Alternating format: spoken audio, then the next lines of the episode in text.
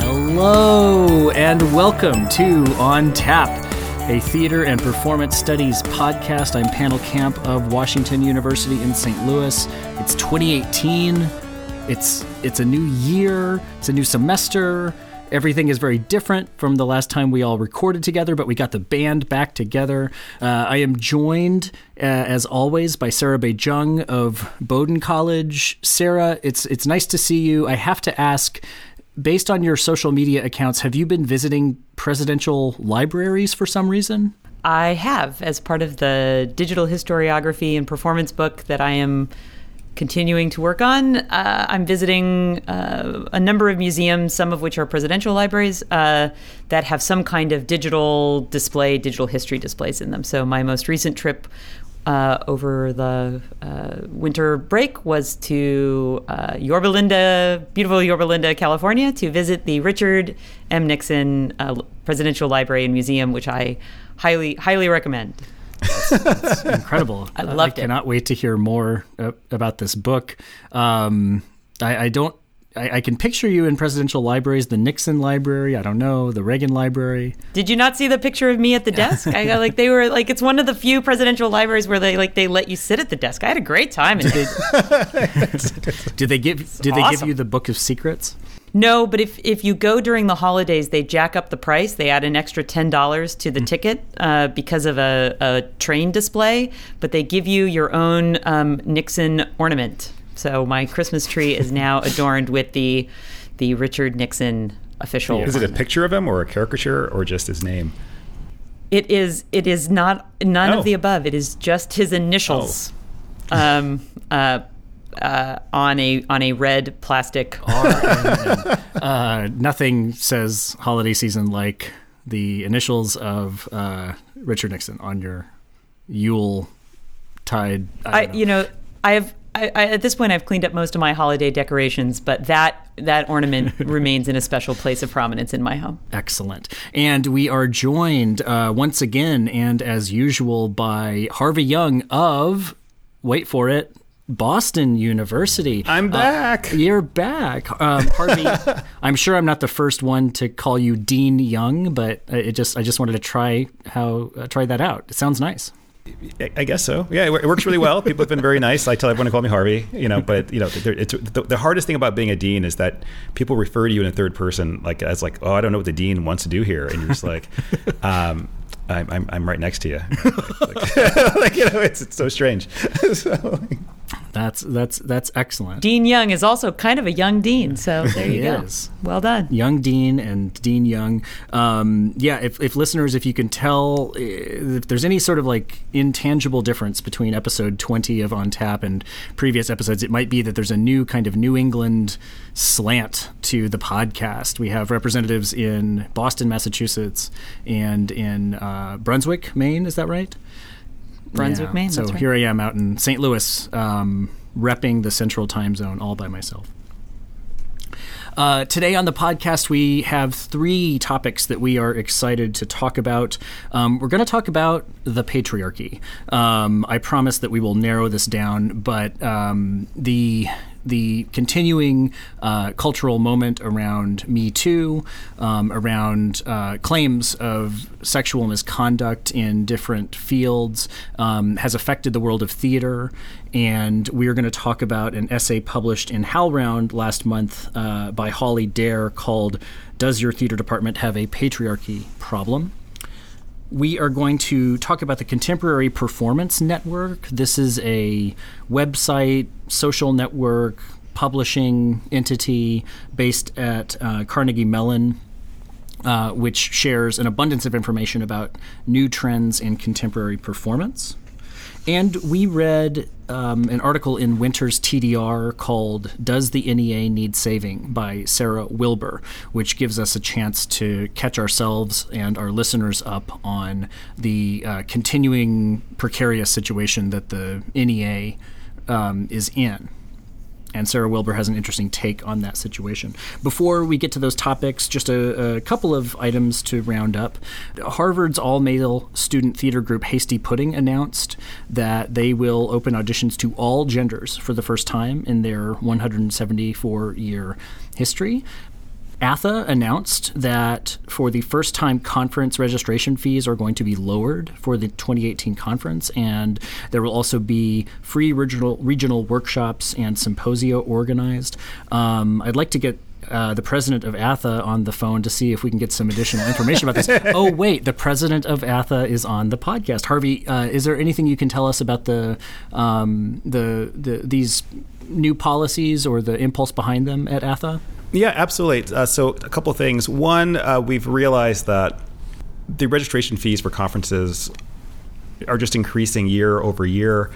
Uh, while uh, the budgets uh, for d- departments uh, and in one's own personal pocketbook, book, your income is not necessarily increasing. So what we did was we took a hard look and, and we decided that um, you know, we made some very effective and sort of cost saving measures in terms of looking where we're going in the future for conferences. We negotiated better food and beverage packages, uh, lower room rates, uh, and by lowering you know, our commitments to those hotels, we were able to pass along those savings uh, for multiple years into the future uh, to our members, right? So we're going across the board at all levels, a $15 cut in registration rates. Uh, and then in addition, we realized that, you know, any association worth its, uh, you know, name or you know deserving of membership should be more than once a once a year conference. Uh, so we're having multiple uh, regional gatherings where we'll talk about professional development. We'll talk about the state of of community colleges and um, um, and then also we're going to talk about uh, safe spaces, how to build and cultivate those. And a fourth thing that we're going to do is we're going to have a gathering with sort of mid-career associate professors in terms of how to advance to the next level. You know, so those are four things that we're going to do, all for free, uh, all for people who are members of the organization. That's excellent. Well, sign me up for the associate professor events, and um, that's really great. I, I commend ATHE, I commend you for and, and, everyone working to make that happen. I think it's a really positive thing. Um, it reminds me of an initiative that uh, Tracy Davis and Heather Nathans are working on to basically create a network to launch regional um, mini conferences and mentoring um, events for contingent faculty. Um, I don't know that it's um, far enough along in development that I should share any details about that, but it also seems like a great way that um, people are reaching out to um, mem- people in the profession who might want to drive to an event rather than fly and, and stay in a hotel. So it sounds great. I don't know, other news events, there's not a lot that I have been tracking. Of course, it's the time when graduate uh, application um, decisions are made, when job searches and interviews are being carried on. Of course, we don't cover those things in depth. Um, the ASTR deadline for uh, plenary and, and, working session. Uh, uh applications came and went on February 1st. So, you know, if you're learning about that from this podcast, then it's too late. Um, but s- sometimes those, sometimes those deadlines get extended. Who knows? Uh, but not too late to um, apply or nominate for the uh, any one of the numerous ATHE uh, awards. That nomination deadline um, is coming up quickly. It's February fifteenth. Um, but I know uh, I'm the chair of one of the subcommittees uh, for the awards for the excellence in uh, digital scholarship, and I know that many of the categories are still looking for additional submissions, and so I would encourage uh, you know, our listeners at, at, at, really every level. So if you are a senior person, it's it's a great way to recognize and nominate your junior colleagues um, and recognize great work. If you're a junior person, it's an excellent way to uh, pay back excellence in mentorship and things that people have done for you in the past. So, um, as a way of just acknowledging like all the great work that's happening in our field, uh, do think about uh, not putting in those nominations by February 15th on the website. Thank you very much, Sarah. So, we wanted to dedicate um, some time to talk about uh, patriarchy. Um, as I mentioned at the top of the episode, um, the, the, the hashtag MeToo moment, for lack of a better word, has been continuing, and um, uh, a, a series of um, incidents of claims of sexual misconduct uh, have have continued to be revealed. Um, from my vantage point, this seems to be playing out mostly in the worlds of politics, entertainment, entertainment, media, and arts. Um, but there is also a list of people in theater, actually, um, who have faced accusations of this type. And I'm thinking of theater directors and directors of arts organizations and theaters um, uh, theater organizations. Um, I am not going to make a list of names, but I will just say that uh, leadership positions at the Met Opera, at Long Wharf Theater, um, at the Alley Theater in Houston. Um, uh, have been affected by these types of claims, and there's been a lot of reporting on those stories. You can you can look them up. Um, I'll mention as an aside that um, the there's a podcast called Three on the Aisle, um, which is produced by TCG.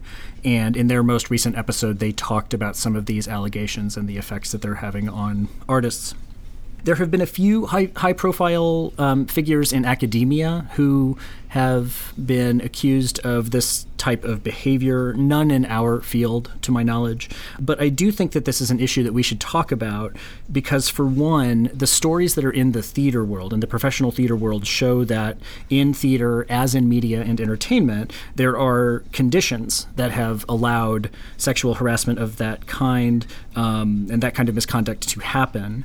And as people who work in academic theater, I think we'd be naive to imagine that those conditions don't also potentially exist in educational institutions, in theater departments, um, and beyond just the you know the specific phenomena of um, sexual harassment or sexual assault, there's a, a, broader set of concerns related to sexism and patriarchy that were uh, pointed to in an essay by Holly Derr that was uh, published in HowlRound last month. The essay is called "Does Your Theater Department Have a Patriarchy Problem?"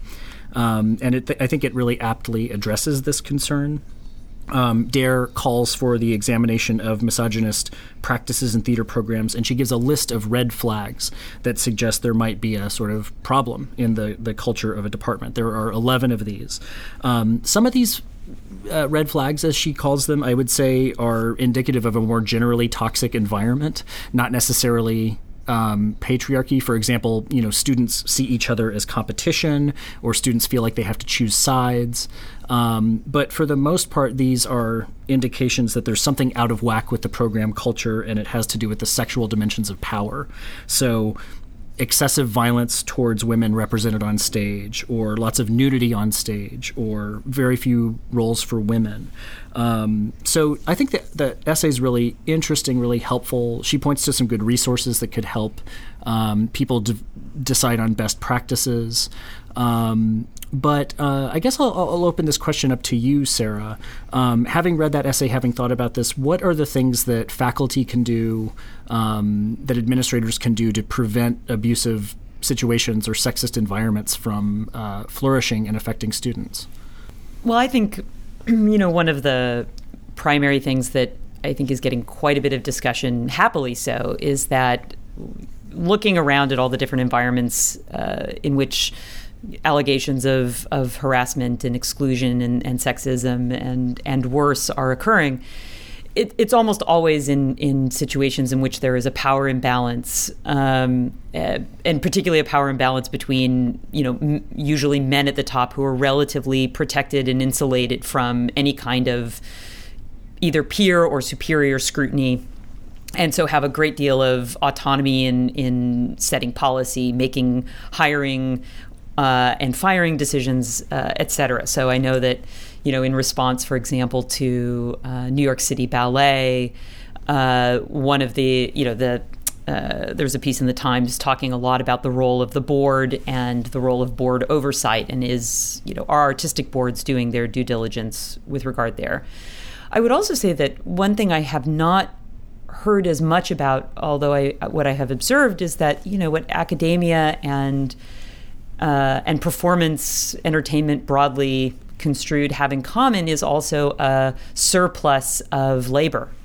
So you've got a lot of people who are training and, and trained and wanting to go into the field relative to how many positions there are to accommodate accommodate those people. And so that that numeric imbalance, I think, also invites a situation in which the there is a constant drive to do more, to agree to more, because you are in a competitive uh, competitive environment. It's an incredibly competitive, you know, whether you're going on auditions or you're going on job interviews, it's an incredibly competitive uh, labor market, and so that situation also invites a lot of uh, these kind of power imbalances that I think contribute to to what we're seeing in in and the ways in which those disproportionately fall upon women and and especially young women, but not exclusively. I think it falls upon any vulnerable uh, population who doesn't feel like they have the authority or the power or the the privilege of being able to say no to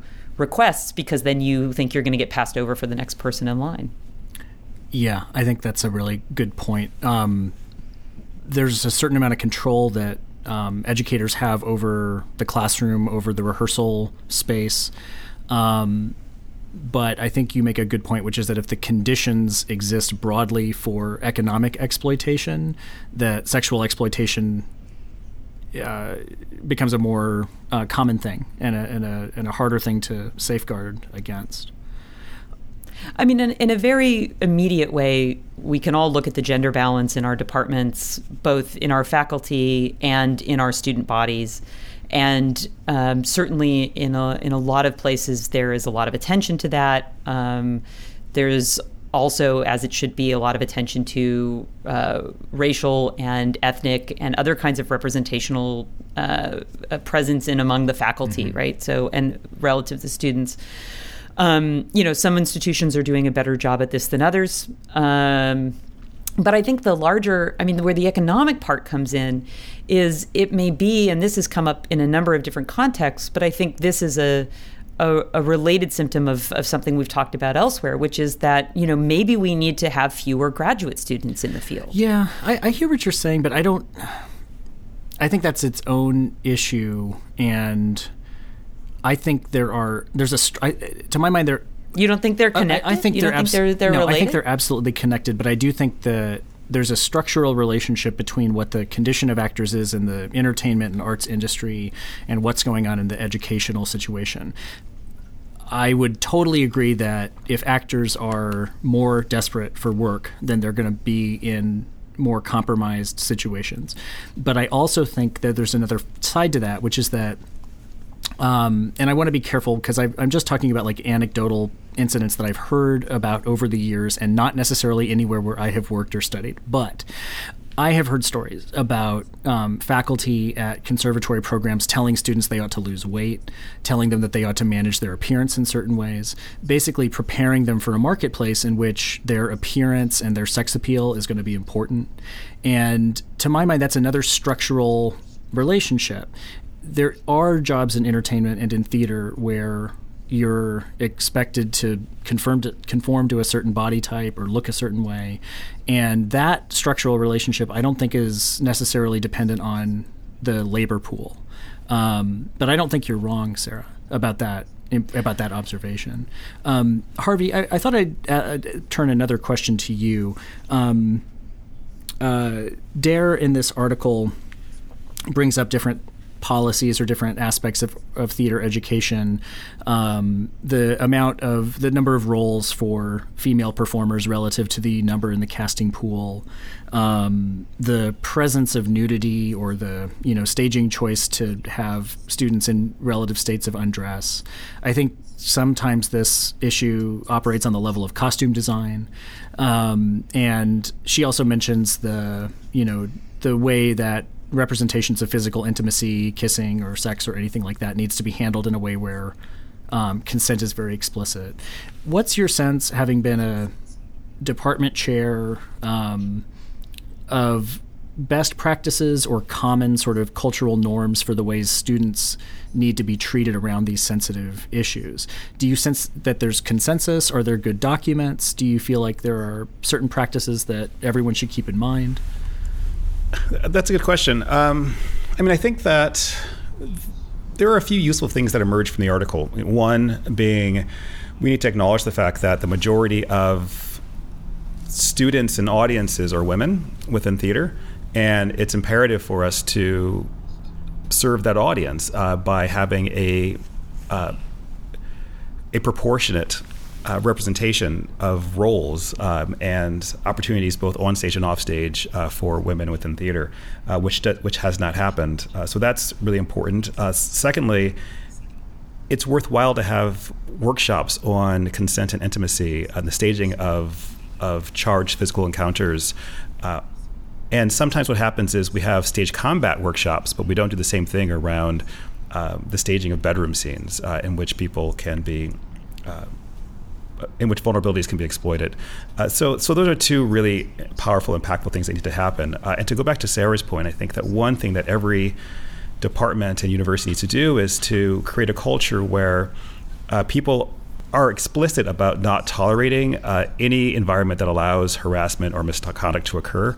And too often we're in settings where someone says, "Oh, this doesn't apply to me. This isn't my experience," but it happens to the person next to them, uh, and we need to be aware of our responsibilities to be an ally and an advocate for others, uh, and then to report up to others uh, when we hear about those incidents of misconduct, so that uh, the person who might have experienced it to, to our side, you know, is the last person to ever have that experience, rather than just one of many.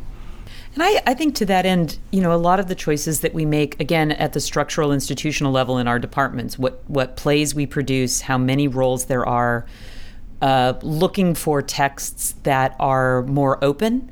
So uh, this semester, I'm directing Love and Information uh, by Caryl Churchill. And one of the wonderful things about this play, other than it being just a, a kind of interesting, timely play, is that there are no character designations. So you can cast as many people as you want. They can be whatever genders they are.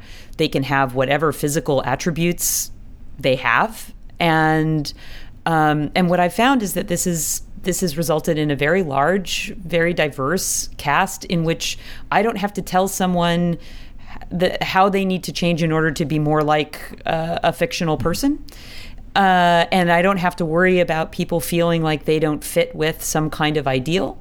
Um, because I think what you mentioned, Pannill, in terms of students being told, uh, I mean, uh, you know, uh, I stopped acting because I was not feminine enough, and and there weren't there weren't roles where I could do that, and I see a lot of my students struggling, um, particularly if they're non-binary, with how to place themselves uh, in the world. And so I think a lot we can be more creative and more expansive in, in the kinds of material that we look at. We can also look for opportunities to play across all kinds of definitions.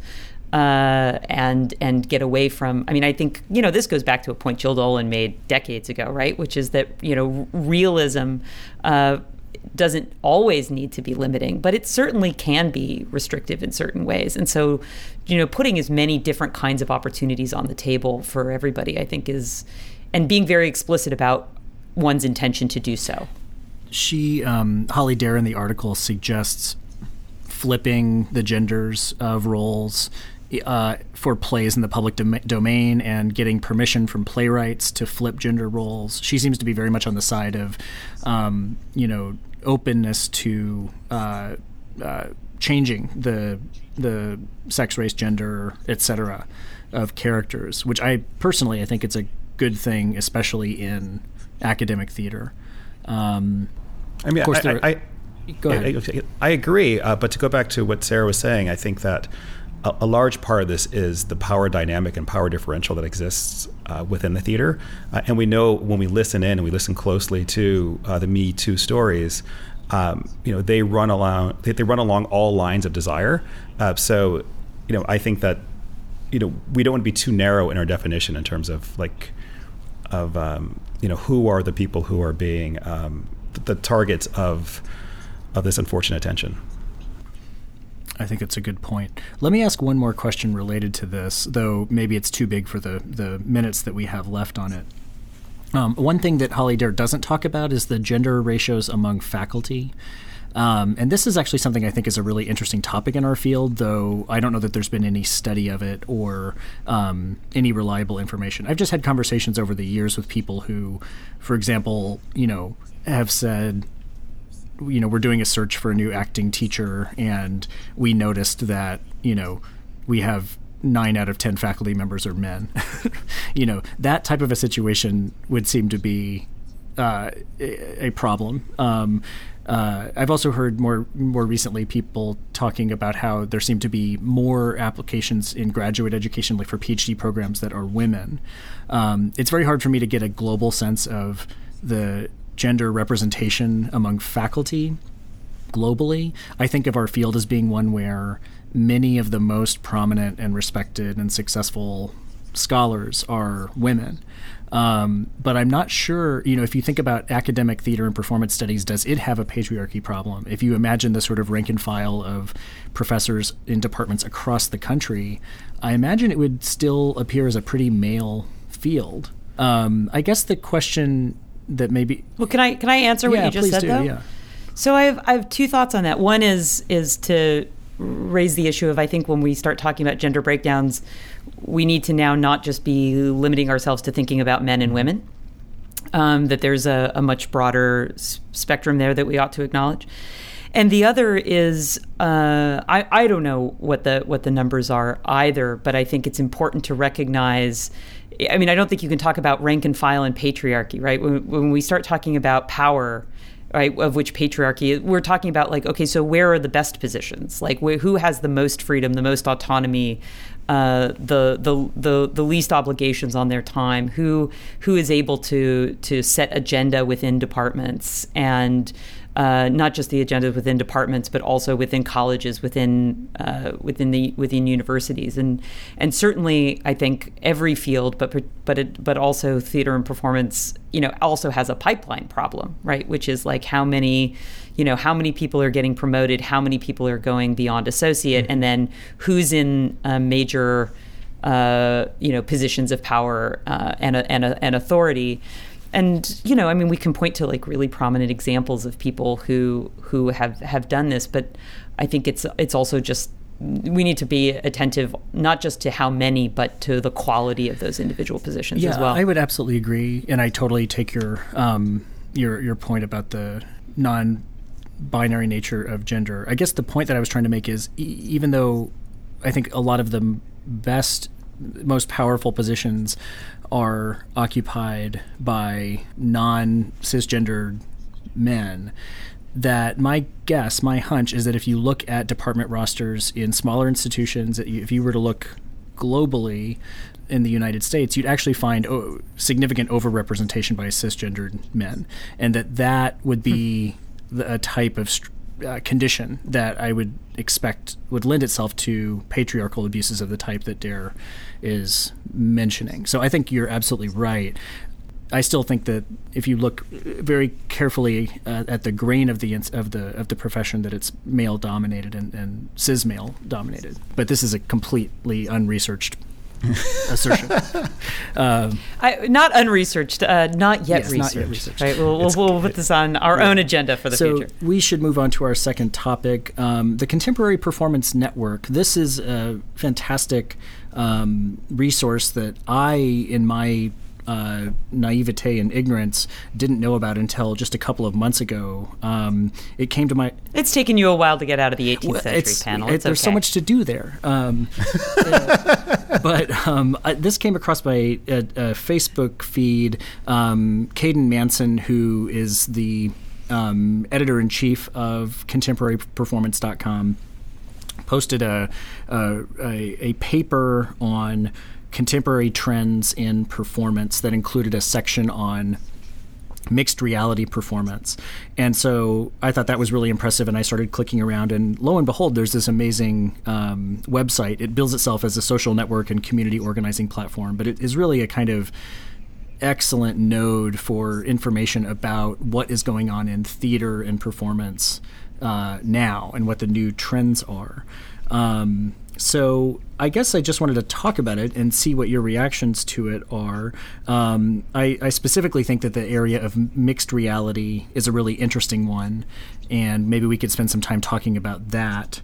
Um, uh, I think that that is a it, it as much as I'm a kind of grumpy conservative about what I think performance is and the sort of field specificity of live experience, it may and actually maybe because of that reason, I think mixed perform mixed reality performance is really interesting because you seem to have on the one hand artists who are picking up new digital tools and portable devices and creating these exciting, contrived experiences. And then on the other hand, you have a lot of energy and resources being expended in the sort of software and gaming industry, creating things that are very similar. Um, so I think it's a sort of exciting new area for um, performance studies. Um, but Sarah, this must be all old news to you. And um, Harvey, I'm sure you knew about this website before I did. But no, um, I didn't. Sarah, do you have previous experience with contemporary performance? I, I do. I've been a member of the uh, of the uh, site since it started on Ning about. Um, I don't know, eight years oh, ago, ten geez. years ago, something like that. It's been around for Wait, a while. It started on what? Um, on Ming? Uh, Ning. So originally there was like a there was a site called Ning, and it was essentially a build your own social media network. Um, and so Caden Manson and uh, and Jemma Nelson of Big Art Group mm-hmm. uh, essentially started this as a resource to connect contemporary artists of all stripes, uh, dance, theater, solo, media, non-media um, to each other. And there are uh, there were a series of of features. So there was a, a book group, right, where people on the on the on the network would all read a book and comment on it together. Caden is is kind of a, a social media mm-hmm. wizard. So if you follow him or the CMU John Wells directing program, which he runs, um, or the Contemporary um, Performance Network, um, which which he runs, you know, you'll just see a wealth of, of information coming through. So. Uh, workshops. Uh, so it, it, gave it gave artists the opportunity to promote themselves, to share what they were doing, to ask questions, to connect with other artists, and there are a fair number of scholars on there as well. Um, it's a great resource if you're going to be traveling to a particular place and you're curious about sort of what's off the beaten path or what's not showing up in, you know, the Time Out uh, publication or dominant newspaper publications to find out what's there. But it has yielded a number of other products as well. So he now publishes um, an index every Is year. Is that the almanac? The uh, almanac? Is that what? The almanac. Yeah, that's yeah. awesome. Yeah, so I'm sorry. The, I'm thinking of the emergency index uh, for new work, but no, the the per- contemporary performance almanac, which it gives each each person on the on the on the site the opportunity to write like basically a one page overview, and those are great. For the past few years, he's also um, he and Jemma both have done uh, programming for the network uh, on a festival at the Wild Project on the on, in the East Village in New York, timed to overlap the APAP festival. Um, so it's just a great uh, it's just a great resource. Um, Good and, afternoon. This uh, is a routine semi-annual. sorry, um, I have my phone turned off, but that well, actually if, that was, if it's uh, routine and semi-annual, I don't think you need to worry about it. It's it's the it's the emergency broadcast or the emergency testing yeah, of the campus. Yeah. Anyway, so he and so they've actually they've programmed a, a, festival of work, and so it's it's really great. And the the the paper that you're referring to, Pannill is actually a series of essays, I believe, written by the directing students in the CMU John Wells program. And there are both articles and sort of lovely little lit reviews and also interviews with visiting artists. So it's just, I mean, it's just an amazing project and all done. Uh, as in the spirit of generosity to the field, it's uh, it's it's great to be able to, to to sing its praises here. It's yeah, it, it's really great. Um, I was I was looking through the I want to call it a white paper. I think um, listeners, you can get this if you go to contemporaryperformance.com, look under news, and then there's a form where you can enter your contact information and get a PDF of this. But it's it's got an abundance of information in it. Under each of the five segments, um, which are on different topics like mixed reality performance, cabaret performance, immersive performance. At the there's a good write up of of sort of major um, participants in those new genres, and then a list of like 15 or 20 artists and institutions working in it with contact information at the end of it so you can get in touch quickly. Um, I was delighted to be reminded um, in the section on performance cabaret, there's an entry uh, for Taylor Mac, uh, and, and you know the artists have their pronouns listed, and I was delighted to see that uh, Taylor Mac's pronoun is listed as Judy.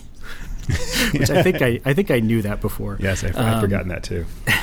it rules. Lowercase in case you're using Judy pronoun. That's right. Yeah, well, that's great. Well, well, I don't know. Do you guys have takes on the mixed reality or augmented reality performance? Um, on the on the sort of software side, this is like I guess it's like Pokemon Go would be the example, right? You look at your phone screen and there's a thing in there. The New York Times has just rolled out their their own new augmented reality app.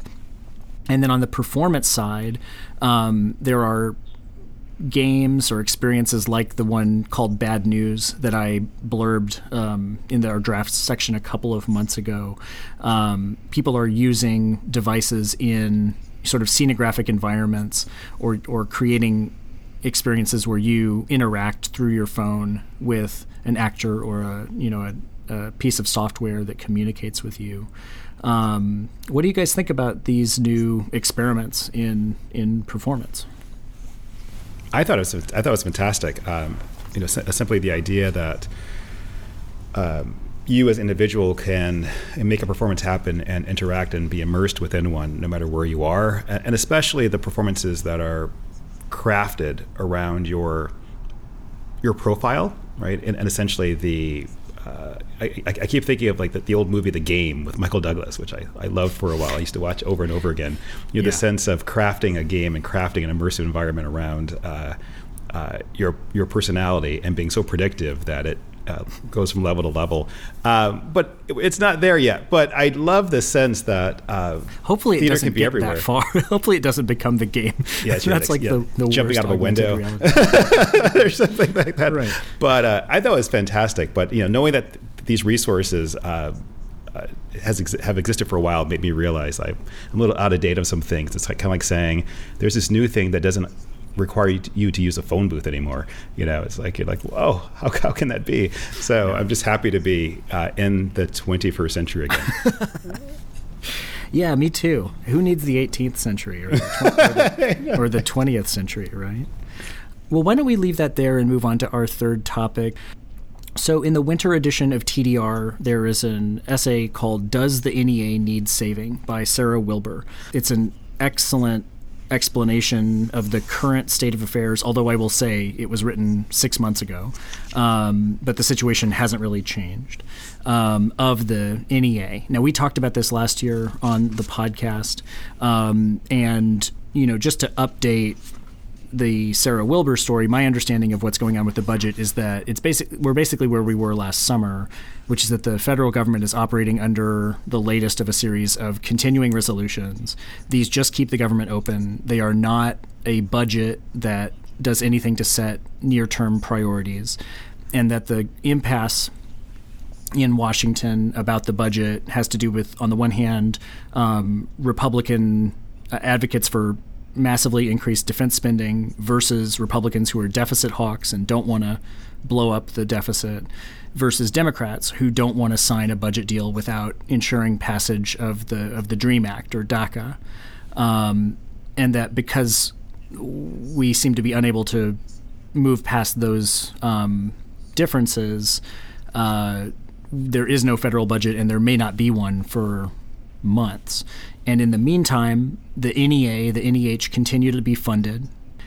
But there's very little information that I've been able to tell about to what extent it's a priority for Republicans to defund the NEA, as um, the Trump budget last year suggested that they wanted to.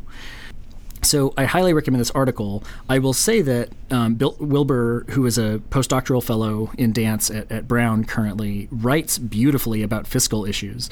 Um, this is a, a, sort of unusual talent in our field, I think, but she makes the federal budget an exciting thing that you want to learn about, and and she makes the NEA and its sort of um, uh, bureaucratic steerage and um, administration an interesting topic as well you know, she raises a provocative point, and maybe Harvey, you can respond to this. So the the the the, the title of the essay is "Does the NEA Need Saving?"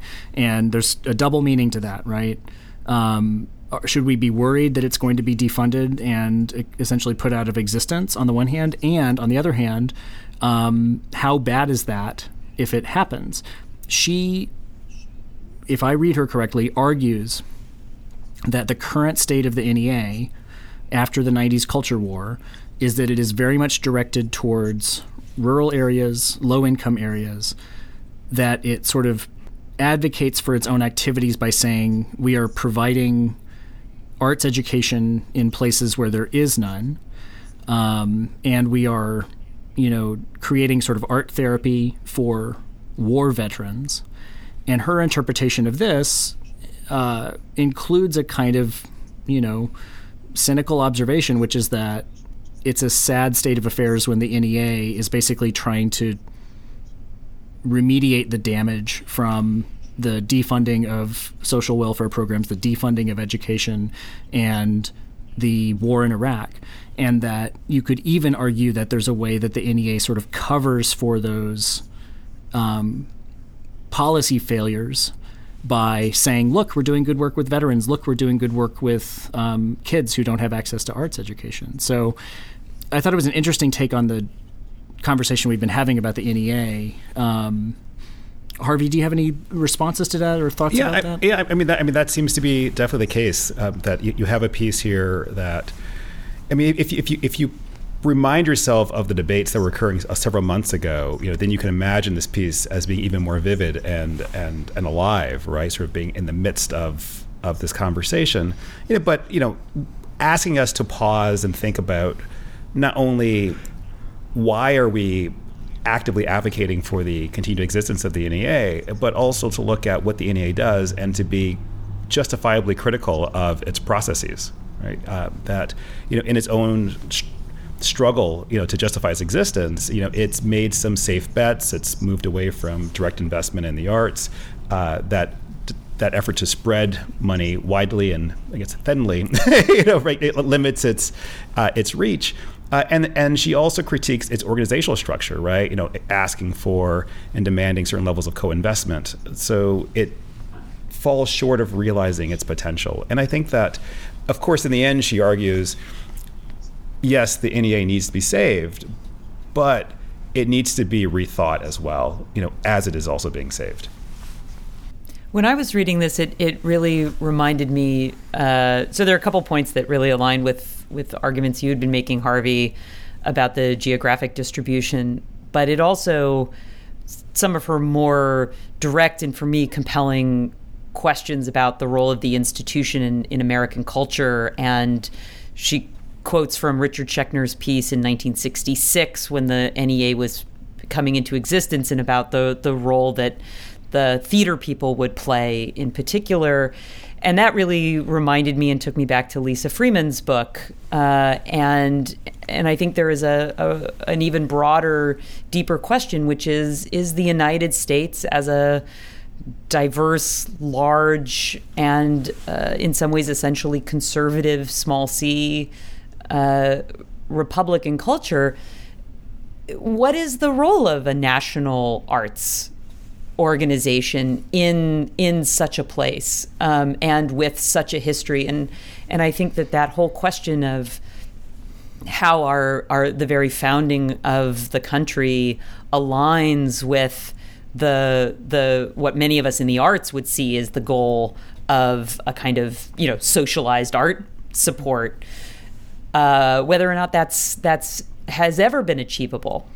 I think it's a it it refracts um, well with I think some other arguments in left politics, which is that you know, and again, the NEA in the in the grand scheme of things with um, the tremendous um, decisions about I mean the decisions about gigantic expenditures of resources and um, you know the how big the military is and things like this, it's likely to just be. I, I, worry that it's likely to just be ignored, and that they will pass total defunding of it with no one debating it or no one mentioning it because there's so many so many other things going on that people are paying attention to.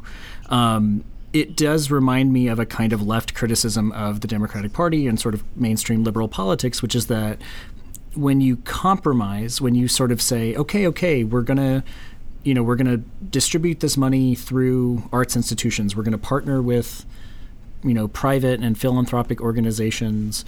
We're going to make sure that no one thinks we're funding, you know, artists who do transgressive or politically charged work.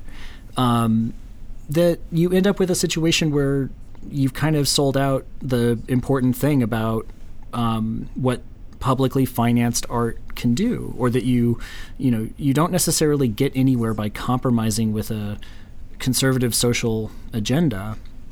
I i wondered if it's it's not it would not be more advantageous to sort of argue for big arts funding. You know the NEA should have hundreds of millions of dollars a year and it should fund national theater organizations in every state that you might get a more um, you might actually get even more political traction by um, articulating a big and transformative vision that people can imagine having a direct impact in in their lives, um, rather than you know essentially trying to meet arch conservative arguments halfway.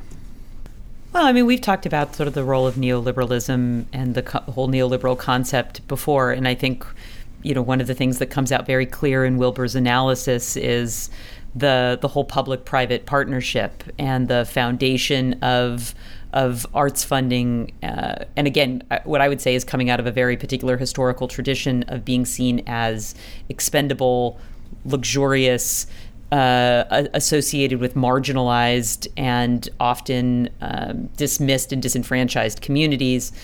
Um, you know, so the the the hanging on to and the maximizing of of corporation and corporate support, that all seems to to me to be perfectly in line with trends and and certainly with with what you're saying, Pannill.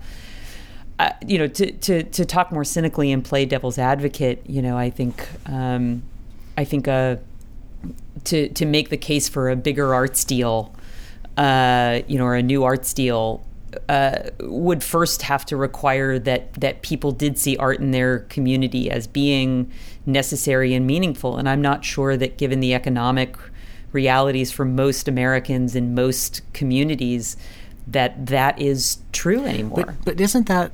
But wasn't Harvey arguing last year that actually, in small town America, in places off the coasts, that actually people do appreciate art, that people actually love their local theaters and want to see them supported? They might on an individual level. Um, and I think you have more information on this, Harvey. But the, the point I'm making is on a on an is a is a simple numbers, right? Museum attendance is down um, over the past three decades. Um, theater attendance is down over the past three decades. Libraries are less often used and have uh, decreased uh, programming. And I, again, I'm talking in very broad. Um, in broad but, terms, but aren't so, they still uh, cherished? I mean, isn't there still a sort of red state culture that values the arts, even if it's not statistically yeah. as big no, as it used to be? I mean, there is. I mean, part part of the challenge with federal dollars is that a, a large percentage of it is distributed through state arts agencies, right? So in Arizona, for example, half of Arizona's arts funding comes from uh, NEA appropriations and so sometimes it can be difficult to connect the, the dot from you know the federal funding to your local arts organization.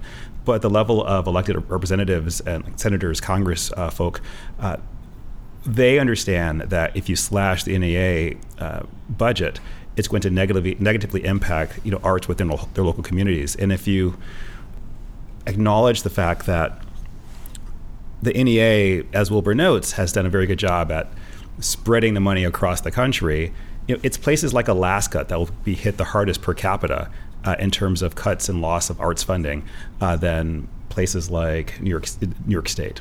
Mm-hmm. Yeah. yeah, it'll be interesting to see if this makes a blip in any eventual budget deal.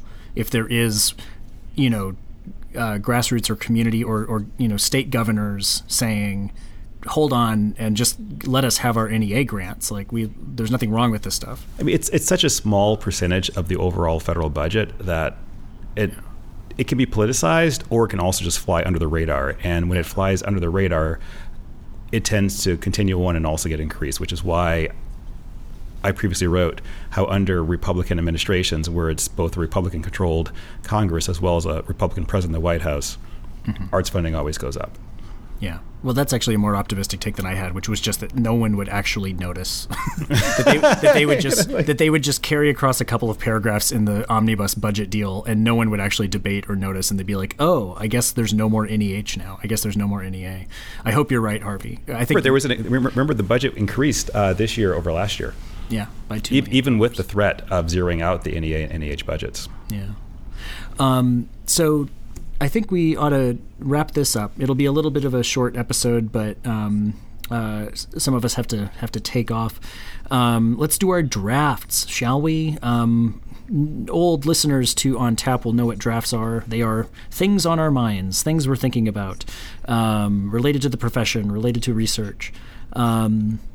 Uh, Dean Young, would you like to start us off with a, a, a Deanly draft? Sadly, I don't really have much of a Deanly draft. Uh, my, my draft is paused, uh perhaps frozen, uh, because all my bu- books are still in boxes. Because No. my office does not have a bookshelf, and I'm waiting a few weeks for my bookshelves to arrive, and then I will put my books on my bookshelves, which then means I can open books and continue thinking about the things I was thinking about in terms of writing projects. So I'm just Yeah. That's looking at the sky and watching the sun rise and set, and that's about it these days. That's good. Although you're, you're, finding, you're finding time to write for U.S. News and World Report and, and critique the State of the Union performances. So Oh, I was just commenting. You know, the whole Yeah. writing thing is that's another That's- level. Oh, okay, I got it. Um, uh, Sarah, do you have a, a draft you'd like to share with us? Sure. I'm uh, so I'm I, I, I tend to do like a you know sort of feast or famine uh, with with doing talks. I do a lot of them, and then I think, oh, I'm doing too many of them, so I'm not going to do any more. And then I say no to everything, and and then I'm like, you know, I'm, now I'm bored and I have plenty of time, and then so then I say yes to everything. So now I'm in a I went from a, a semester where I gave no talks to a semester where I'm doing several this this term. Um, and and in doing and I'm also in, in the context of that I one of my students is is organizing the the TEDx Bowdoin and has asked me to do a TED a TED talk which I've never done Cool. before. And so I'm thinking about the the ways in which TED TED talks and and uh, and oral performances and media are in some ways reanimating performance scholarship and and and I don't mean scholarship about performance I mean scholarship as performance uh, and a kind of rhetorical uh, tradition of oratory. And and for those of us who have ever taught large lecture courses, right, we know such things have never really gone away. But I'm curious about how the circulation through media and certainly online changes our, our sense of this. And so I'm I'm the, giving talks is by far and away my favorite form of scholarship. And I have a large stack of talks that I promise I will turn into written publications at some point. But but they were so much more fun to do for the talk, and um, and actually sitting down and doing all the all the work that requ- you know requires them to be readable uh, is sometimes seems a lot less fun than just performing them and throwing them away and and going moving on my way. Um, but I'm I'm just but I'm curious about that kind of uh, tradition, and, and a lot of people, to be fair, have have have written and, and, and written very well about about TED and the rhetorical, you know, tradition and oratories and, and performance studies. But so I'm, I'm so, I guess I'm sort of interested in doing that as my own little Yeah.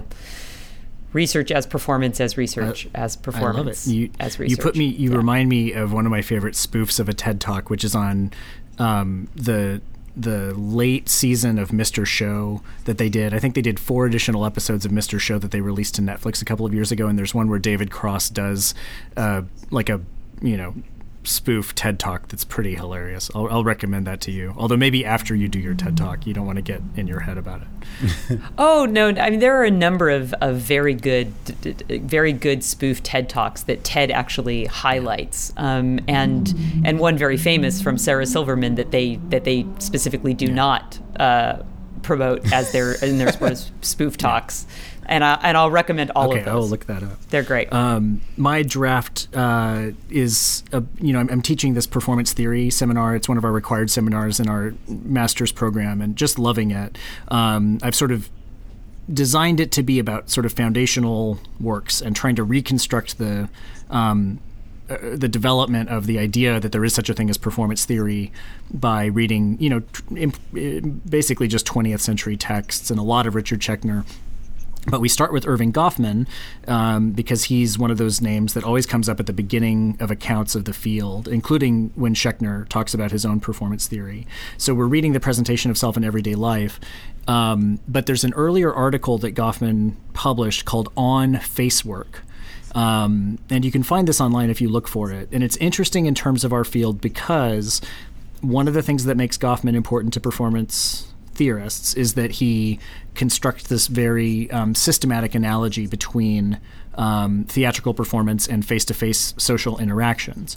And he very much denies that it's anything but a metaphor for him. Um, but I still think we have this idea in our heads of the you know theatrical presentation of self. Um, in this earlier essay, though, on face work, it's it's basically the same ideas as in the presentation of self in everyday life, but there's no theater language in it. It's the language of of of the face um, and avoidance and ways that you manage your face in, in social life. So I recommend that, guys. It's great to see you again. Uh, thanks, guys, for doing the podcast, and and thanks, listeners. And we'll um, we'll be back at you very soon. On Tap is supported by the Performing Arts Department at Washington University in St. Louis and its master's program in theater and performance studies. You can find us on the web at ontappod.com, email us at hosts at ontappod.com. You can find us on Facebook, search for On Tap, and on Twitter at On Tap Podcast.